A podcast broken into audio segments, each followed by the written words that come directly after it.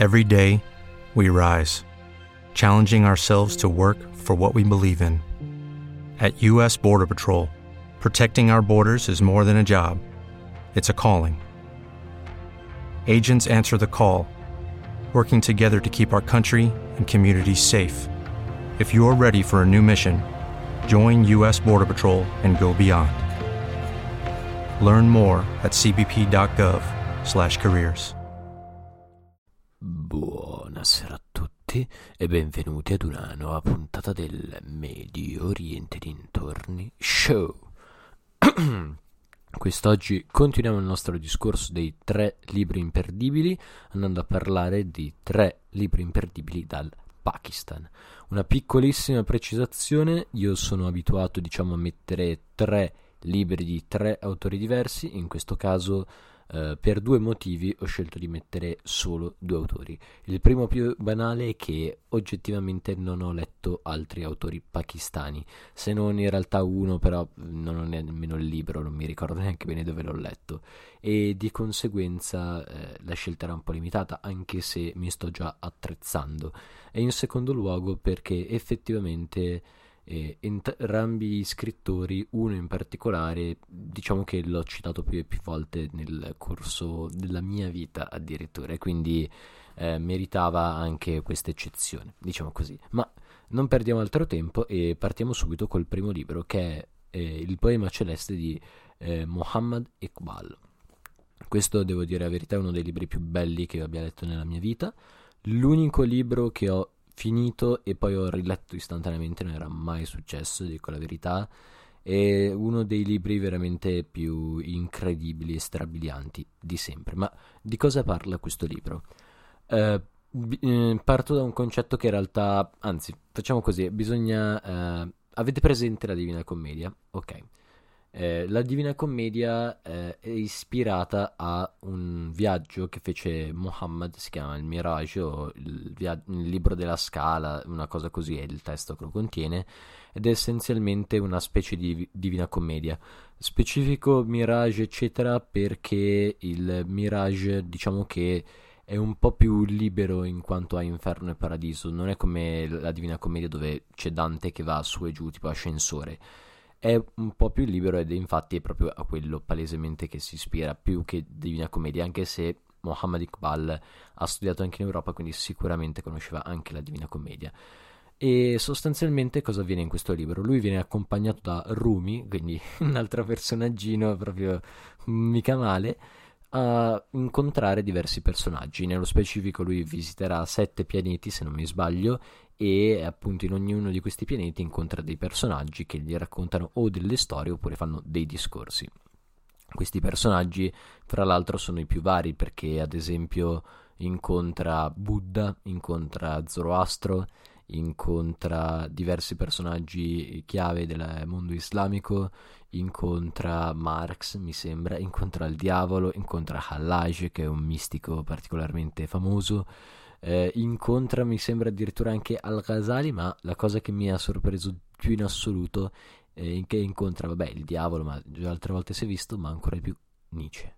Nietzsche, tra l'altro, gli fa un elogio incredibile, una cosa proprio mh, mm, commovente quasi. Fate conto che tutto questo è scritto con un livello di poesia assurdo, cioè eh, fate conto che Muhammad Iqbal in Pakistan è chiamato proprio Allama, che vuol dire il sapientissimo, una cosa che è riservata a poche persone in ogni secolo addirittura.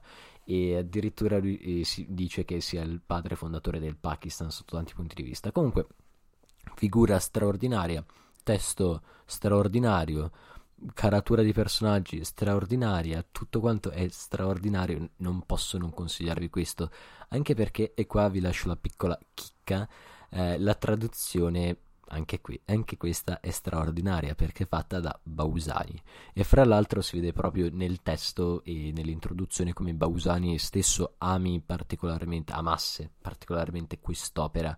E di quindi quanto sia il suo livello di attenzione, il suo livello di dovizia di particolari, anche se il testo è sempre scorrevolissimo, cioè le note non sono di quelle che ti fanno stare tre ore a leggere, ma sono delle note molto fluide, veramente, veramente bellissimo e senza alcun ombra di dubbio il miglior acquisto che abbia fatto quest'anno insieme a un altro libro di Bausani, ma tanto fra qualche settimana vedrete anche la mia top 5 del 2020.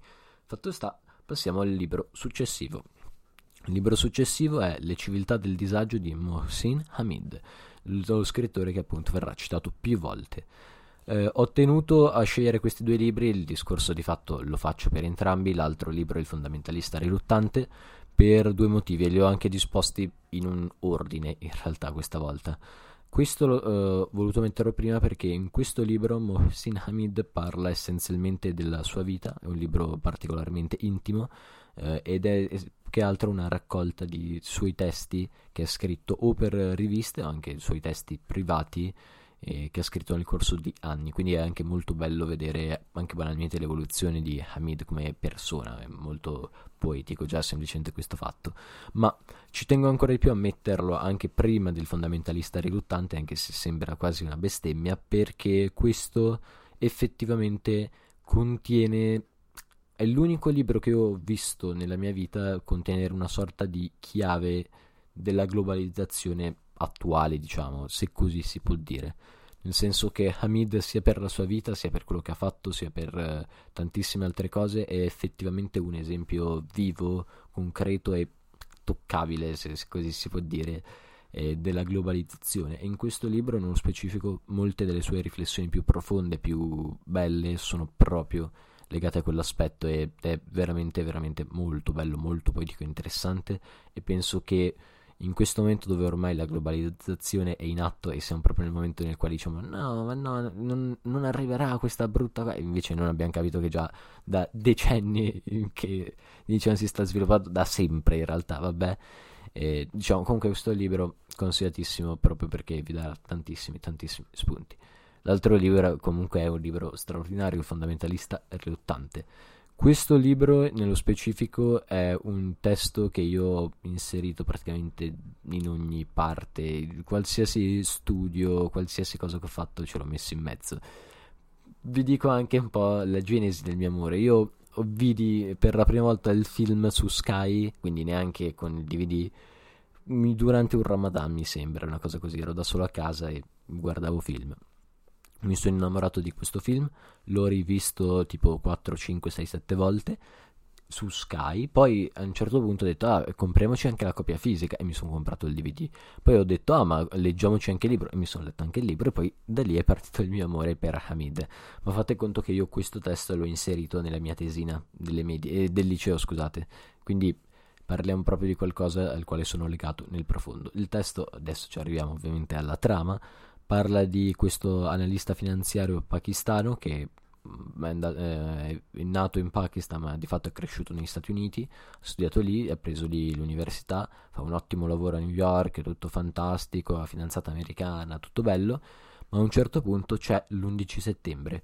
e l'11 settembre cambia tutto il modo con il quale gli altri lo percepiscono ed è veramente, veramente molto, molto interessante. Fra l'altro Uh, devo dire che io preferisco il film in questo caso, però forse è anche abitudine. Però eh, il film nello specifico è molto tipo thriller, quindi hai anche il dubbio che lui ad un certo punto sia o meno il terrorista, mentre nel libro, essendo anche un testo, è qualcosa di un po' più tranquillo, un po' più rilassato. Detto questo, opera veramente straordinaria e impossibile da non citare. Io ho finito qui, vi dico un attimo i programmi per il futuro, tanto so che sui podcast uno magari va più tranquillo. Eh, settimana prossima, quindi questa che avviene, si parla di Yesidi, sono tre puntate, tutte belle gnocche, tutte basate su un libro molto molto bello, molto interessante. E eh, invece i tre libri imperdibili prossimi saranno sul mondo turco-mongolo mondo che mh, volenti o nolenti, anche se mh, in parte, soprattutto per quanto riguarda la Mongolia, non è diciamo musulmano, ha veramente fatto la storia di tutto l'Asia, di tutto il Medio Oriente, di tutto il mondo, quindi è veramente impossibile da non inserire in questo caso. E detto questo, vi dico anche il prossimo argomento, ovvero gli angeli. Dovrebbero essere 4 o 5 puntate che escono durante la settimana di Natale, di fatto. E il successivo invece sarà eh, tre libri imperdibili dall'Italia e poi l'ultimo è invece mia, mm, i miei cinque libri più belli che ho letto quest'anno. Poi vabbè ci sono anche in mezzo a un calendario, però non perdiamo altro tempo. Vi invito a iscrivervi al canale Telegram in maniera tale da ricevere subito tutte le cose appena le faccio eh, e ovviamente anche al, dove state seguendo, quindi non so se è Spotify, Google Podcast sul canale YouTube, Instagram dove c'è anche la musica appena posso e appena trovo qualcosa di bello e infine anche la pagina Facebook. Detto questo io vi saluto, alla prossima. Every day we rise, challenging ourselves to work for what we believe in. At US Border Patrol, protecting our borders is more than a job. It's a calling. Agents answer the call, working together to keep our country and communities safe. If you're ready for a new mission, join U.S. Border Patrol and go beyond. Learn more at cbp.gov/careers.